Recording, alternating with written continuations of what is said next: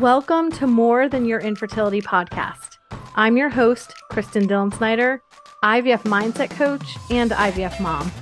Just like you, I know the impact riding the emotional roller coaster of infertility has on your life and how easy it is to be consumed by it. And I plan to support you, remind you, and teach you how to be more than your infertility while you're in the wait for your baby. If going through infertility is harder than you thought, taking longer than you thought, and impacting your emotional well being, you're in the right spot.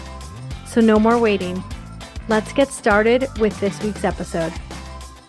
In today's episode of More Than Your Infertility, I want to give you the pep talk that you can save and have ready for those extremely tough days when it feels like nothing's going your way or like nothing is happening, when frustration and doubt seem overwhelming, when you receive heartbreaking news or watch others celebrate their pregnancies, remember this message.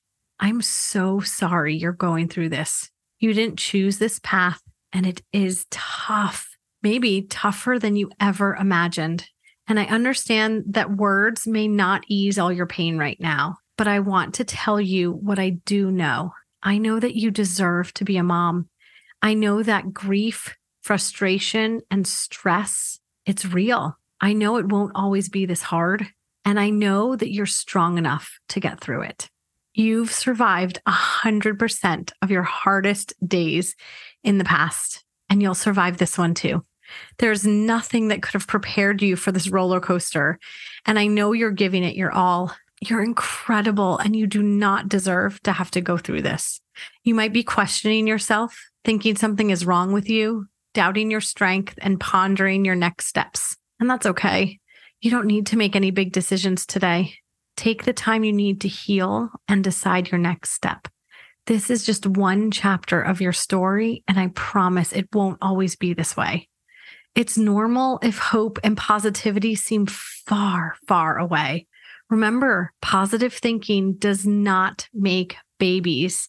And remember that this is not your fault. You're doing everything you can, and I'm proud of you for your strength and for your resilience. Even when it's hard to see past this moment, remember that it won't always be like this. So when you're ready, take the first step, then another, and then continue to take it one step at a time. You've got this. I see you, and I'm here for you.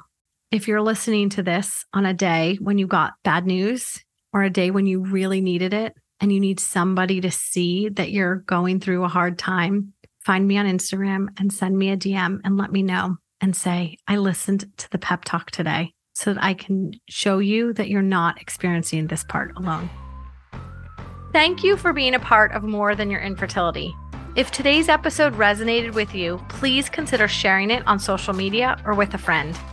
Your support helps us reach more women on their infertility journey, empowering them to break free from the grip of infertility shame and rediscover their hope. And before we part ways, I have a small favor to ask.